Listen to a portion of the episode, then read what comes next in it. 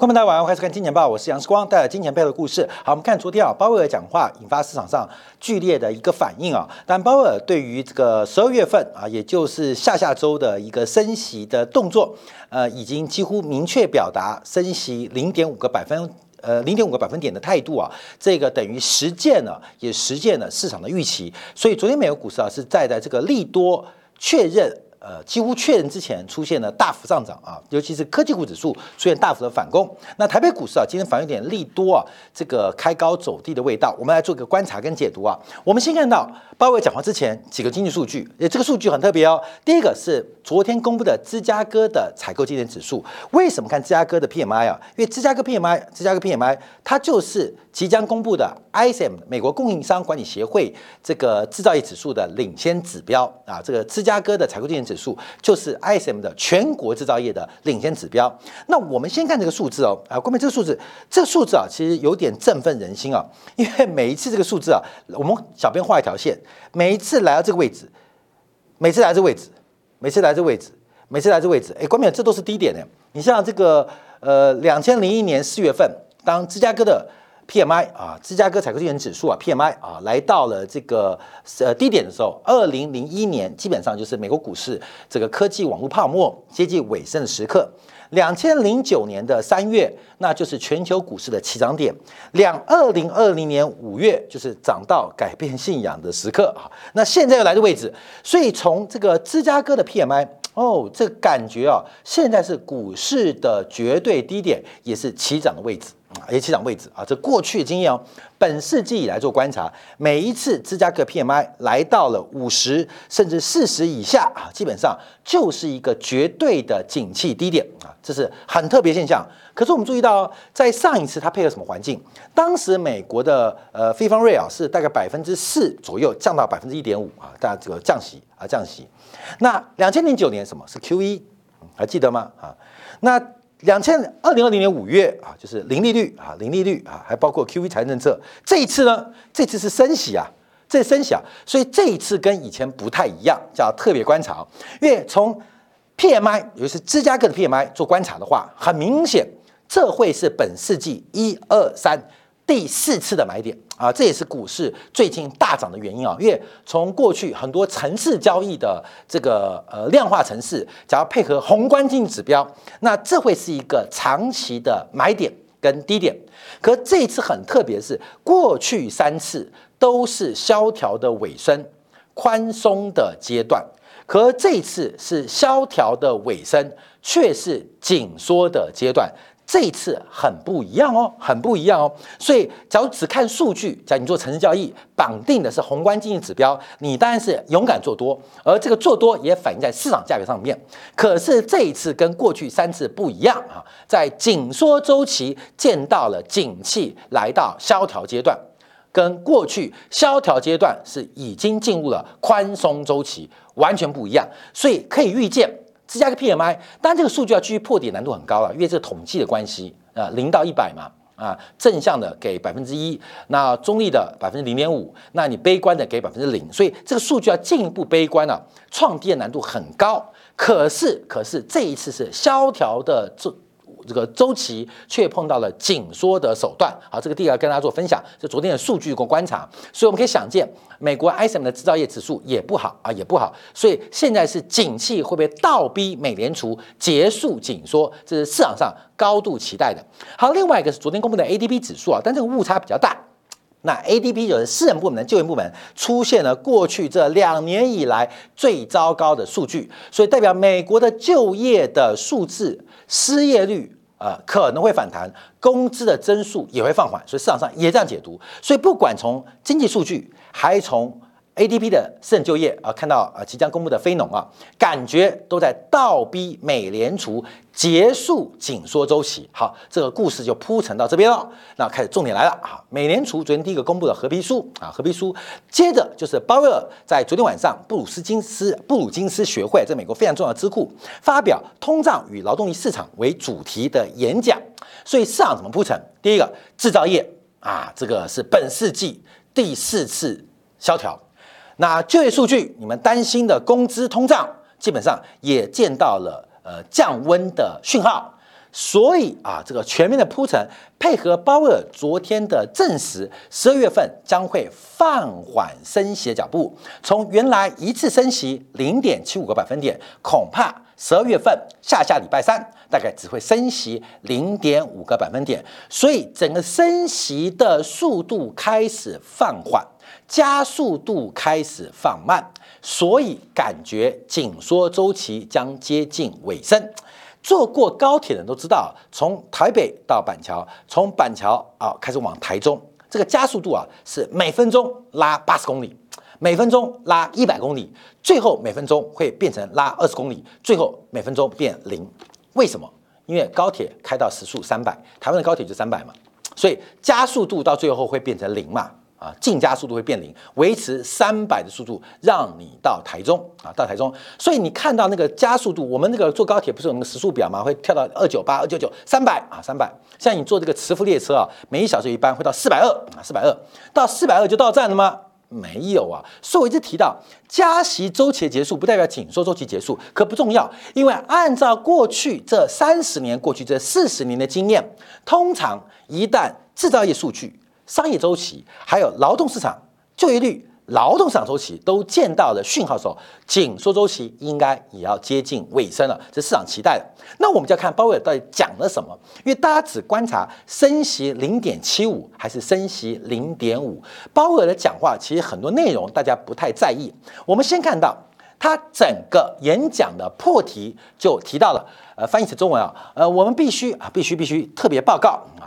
承认通胀率仍然过高的现实，他提到了物价增速太快，不仅对于老百姓，对于企业，面对一个价格讯号的错乱是难以适应的。不管你是要消费还是要投资，是要储蓄还是要投机，基本上是难以判断的。所以，一个稳定物价对于央行的职责是非常重要，因为价格就是个讯号嘛，有没有？价格就是个讯号嘛，价格会驱动你嘛。价格驱动，比如台积电跌到八十八块，你会买？会买嘛？那为什么买台积电？因为太太便宜了嘛。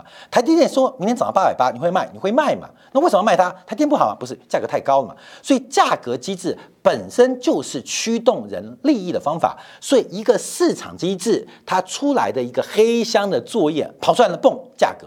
那价格会引导所有的人的动机，不管是积极的还是消极动机。所以价格讯号的稳定，对于宏观经济发展非常重要。啊，所以这是呃央行的职责，稳定的物价，稳定的物价是一个很重要的系统性的维护。价格讯号一旦错乱，一下暴涨，一下暴跌，会使得投资消费都会形成错乱的格局。好，第一个提到这个重点。好，第一张图表它提什么？他提到就是物价。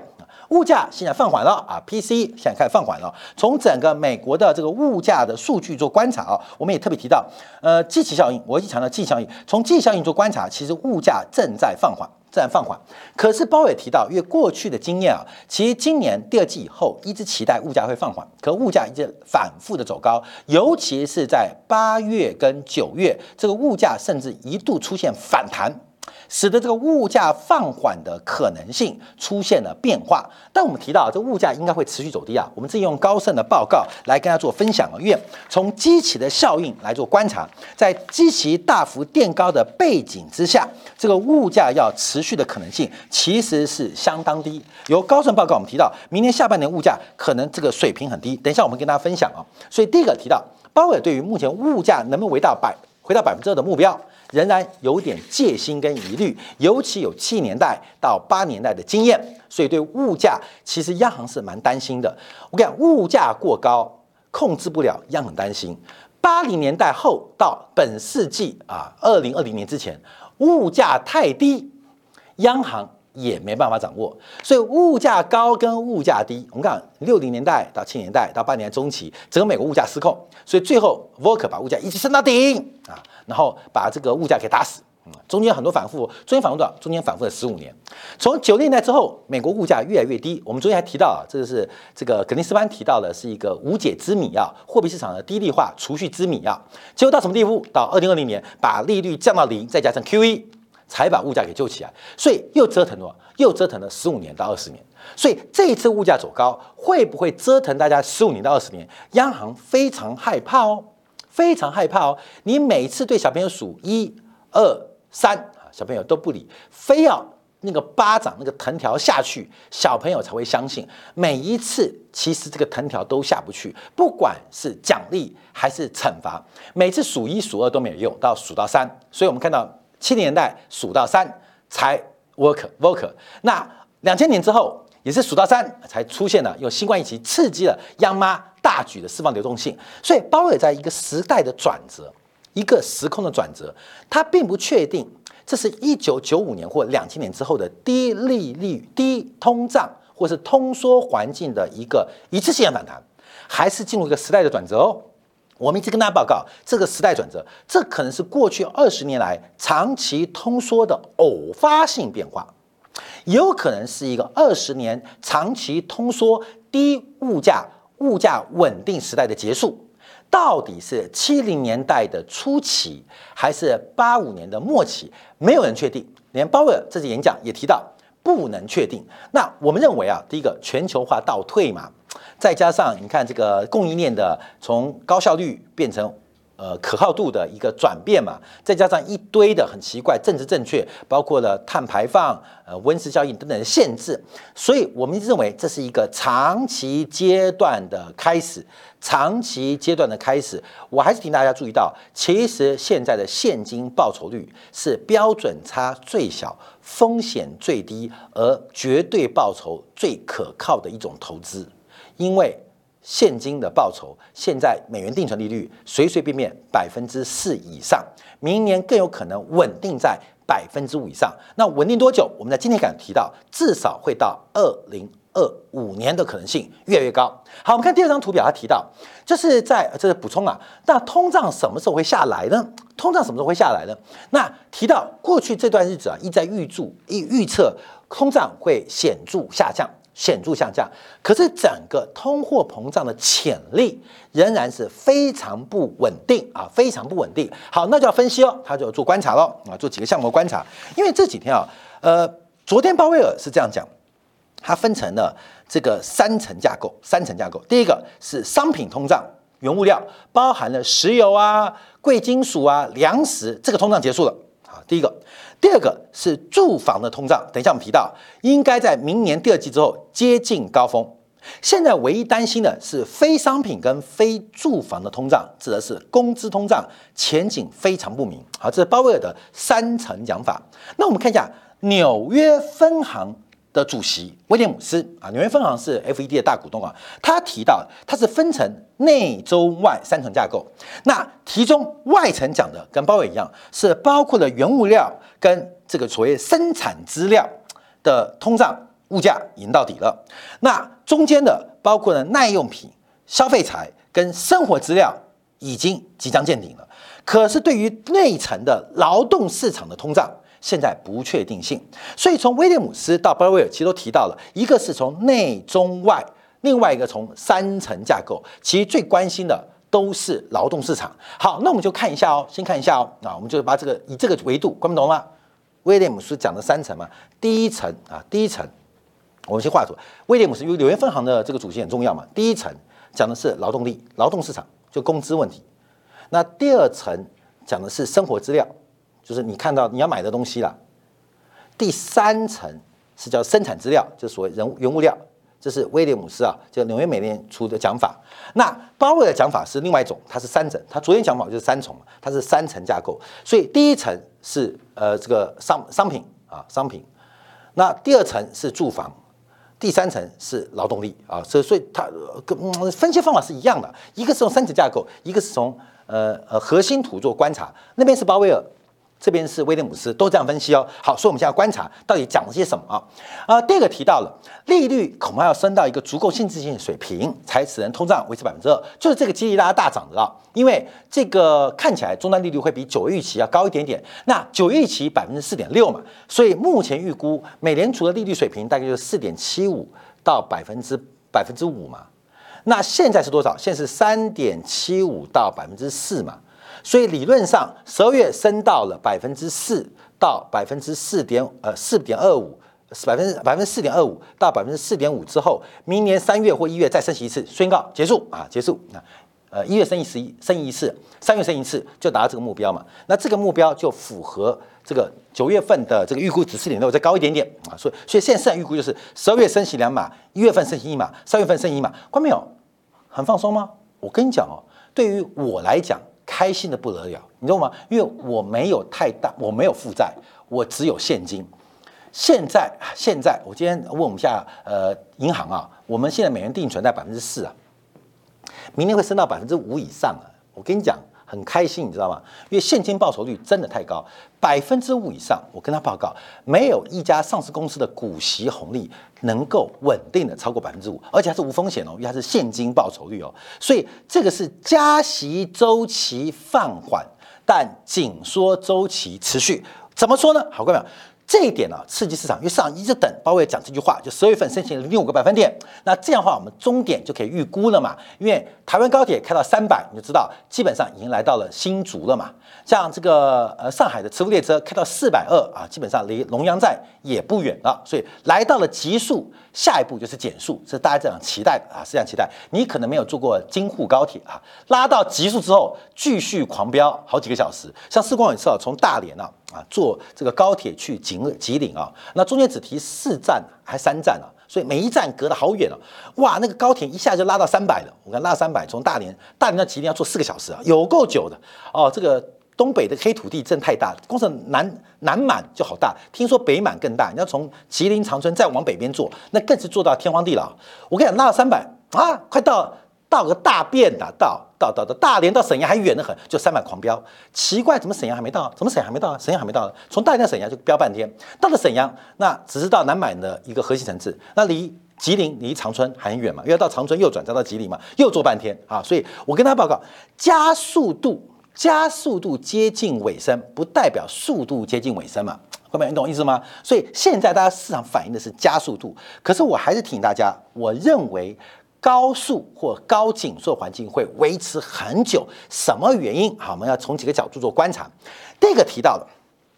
总需求的问题，就是目前美联储最重要问题是因为供给端是不太能被控制，所以总需求的打击很重要。如何压抑总需求是变成一个非常重要的一个关键啊，非常重要的关键。所以总需求刚刚讲的七 percent 哈，总需求的关键啊，那如何打击总需求？所以需要一个低度成长的环境。我们等下今天可能提到。第三季美国 GDP 成长二点九 percent，二点九 percent 高于历史的美国 GDP 的平均增长哦，也就是美联储看到第三季的 GDP 的增速，其实是一个非常不满意的结果。从美联储鲍威尔昨天的演讲来讲，美国的 GDP 应该会稳定在百分之一甚至百分之一以内，就是抗涨而不保一。抗涨不保一，所以美国的 GDP 增速现在以美联储的观察，以货币政策的关注，基本上目前是超标的，是超速的，这是需求面啊。所以鲍威尔一直在讲需求面，一直在讲需求面，一直在说如何把需求给压下来，是美联储最重要的一个观察。好，那我们看一下这个就是物价，所以它提成三部分，就我刚一开始提到，分成核心商品、核心住房跟住房以外。好，我们要特别分析哦，核心商品通胀正在往下，而且会进一步往下哦。为什么？因为你看嘛，去年啊，今年上半年油价多少？今年上半年油价是到一百二十块哦。今年的油价上半年一到六月份是一百二十块哦。什么时候转折的？就世光在六月十五号、六月十几号连续三个节目，连续三天，连续两个礼拜看空嘛，才从一百二跌到现在价格嘛。也就是明年上半年，我们以原油为例。它的比较基础是每桶一百二十块，每桶，所以你认为明年上半年物价会不会降？会吗？会啊，因为明年上半年是跟今年上半年做对比，光是以油价为例，所以明年上半年核心商品的物价就是红色这条应该会继续往下啊，继续往下，甚至一路往下掉啊。可大家不要忘记哦，因为到了七八九月份，原油剩下八十块每桶了啊，剩下八十块每桶了。你要注意到哦，那假如俄乌战争还有对俄罗斯制裁，就这礼拜要决决定了，一旦有了变数，假如明年的油价都维持在八十块以上，明年下半年核心商品拖累物价的动能就消失了，拖累物价动能就结束了，反而是最近的黄金在反弹，最近的原物料不是又开始反弹吗？铜价反弹，油价反弹吗？所以这边的反弹又会影响到明年下半年的结构。所以现在观察红色这条线啊，这是目前核心商品通胀是拖累物价最重要原因，而且会持续拖累。可到了明年第二季到第三季之后，商品拖累物价的向下拉力就会几乎失去动能，那叫观察喽。观察什么？观察另外叫做核心住房啊，核心住房，核心住房大概基本上就是这个浅蓝色这条线啊，这条线呃，那现在可以观察，因为从核心住房观察啊，补交下一张图，因为目前美国的房价的增速已经大幅度的放缓。那包括提到，因为很多的租约正在更替嘛，因为很多房东房租更替是一年一签的嘛，是一年一签的，所以现在啊，这个房租才正在反映过去上涨的房价，所以预估到明年中之后，这个核心的 PC 物价也会见到顶点，所以明年上半年有两个力量哦，一个是拖累物价的商品，一个是推升物价的住房，这两个因素都要做考虑啊，两个角度考虑，好，各位，两个重点哦，所以一个往上推。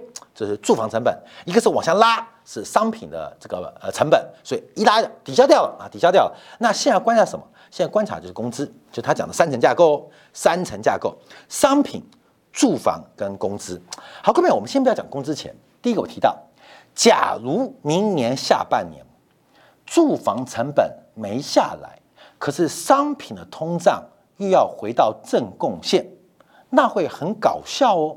商品的贡献刚刚结束，正贡献推力结束，可是呃，住房的推力结束，但商品的拉力也要结束，所以它会变成一个对于通胀是叫做黄金交叉。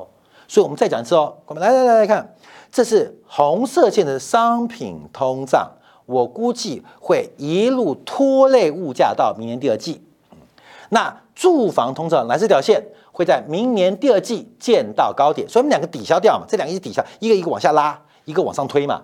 可是明年下半年啊，可能是红色线，红色线，看到没？红色线，红色线到这边开始往上弹，换条线啊，换条线，蓝色线到高点之后往下拉。又变很妙哦，商品推升物价，住房向下拖累，所以明年物价会放缓，这个理由就是基期过高。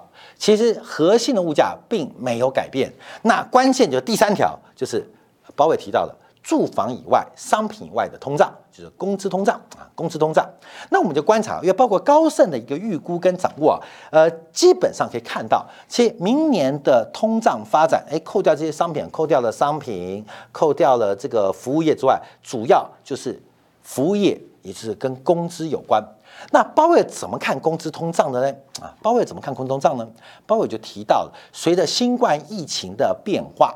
随着新冠疫情的变化，美国劳动市场的缺口可能并不小，而且越来越大。主要原因是人口增长低于预期，而且对于感染的恐惧引发了劳动参与率的回升啊，劳动参与回升，所以整个美国劳动参与率不能回升，成为一个就业市场供给面最困难的问题啊，就是劳动参与谈不起来，谈不起来。后面有，其实不用问了。就是看很多小白，你知道吗？现在很多小白客嘛，都在炒股啊，要做比特币啊，做加密货币，好多好多啊，搞网红啊，所以劳动参与你说回升，基本上这个世代的结构改变，尤其是像做网红，因为自我价值的发现，基本上永久改变了劳动市场的参与啊，所以这个劳动市场就不能回升，成为供给之谜，供给之谜。所以从缺口做观察，其实压力是非常非常大哦。整个美国劳动场缺口压力是非常非常的大哦，这个缺口会持续的扩大。在战后婴儿潮爆发之后，美国的劳动场是不断不断的供给出现的停滞甚至萎缩。可是美国在干嘛？美国在搞美国在制造啊！我们提到看马克宏啊，最近美国访问就非常不爽。美国抗通胀法案吸引了大量欧洲资本跟欧洲企业回到美国或去美国，使得美国的制造业。美国的复苏欣欣向荣，大量的外资，包括像台湾的台积电啊，到美国去。所以我们看，美国在制造又碰到了人口数的绝对限制，出生、死亡、移入跟移出，我就想，什么叫移入移出啊？就观察菲佣。你有没有注意到，其实包括了香港，包括台湾，这几年菲佣的价格，菲律宾女佣价格不断暴涨。随着非洲的开发，随着东亚经济的复苏，其实我们看到，像台湾、像香港地区，基本上的外劳低端服务的成本正在不断的攀高。我住在这个中信义区啊，最有名就是北一那个吴兴街夜市。吴兴夜市啊，门口一个叫做这个卖臭豆腐的，这个卖臭豆腐的很特别啊，她是一个越南新娘，长得挺漂亮的，长得挺漂亮。那她始终说她来自于厦门，她不愿意她成为是越南人，很可爱。以前就叫她越南新娘，她但可能觉得越南新娘觉得可能身份有点可能被自卑了，所以她说来自于厦门的，因为看起来不像台湾人。然后。那时候生意做很好，老板她老公就躺着赚嘛，你知道吗？老公就不把店丢给他嘛。那这个越南的太太很优秀啊，做臭豆腐很好吃，就卖卖卖卖卖卖，好，最近闹翻了。然后为什么闹翻了？因为他说我干嘛看脸色？当年我嫁到台湾，台湾很好赚，台湾好赚，所以越南很穷。所以他越南老婆说我要自己做啊，听说好像婚姻的关系不太好，所以那个吴兴街最有名的臭腐店啊，这一年就关掉了啊，关掉。关掉原因不是生意不好，是越南太太受不了相对的剥夺感。啊，那我举这个例子嘛，就跟菲佣、印佣，包括越佣一样，这个全球随着经济第三世纪的发展，全球低阶劳动力，不要说美国嘞，包括像台湾是不是缺工潮？香港是不是缺工潮？而缺工潮越来越严重，你看香港的菲佣薪水加到歪掉，你知道吗？所以我们看到全球的缺工潮正在改变这劳动市场变化。所以我们再往下观察啊，那缺口潮是供给，那另外就是退出，他提到了做健康问题。还有财富效应，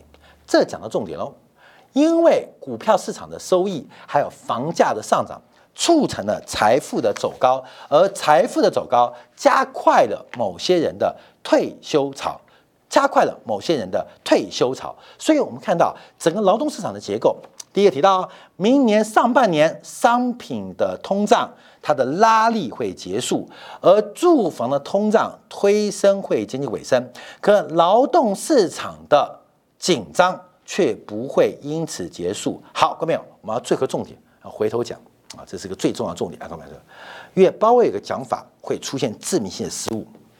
现在大家观察哦，明年上半年商品通胀往下拉嘛，明年下半年住房通胀往下拉，可大家不要忘记哦，利率。维持在百分之五以上，你不要盼望美国的住房租屋成本会往下降，因为房东跟自有房屋的这个屋主，他的资金成本就在百分之五以上。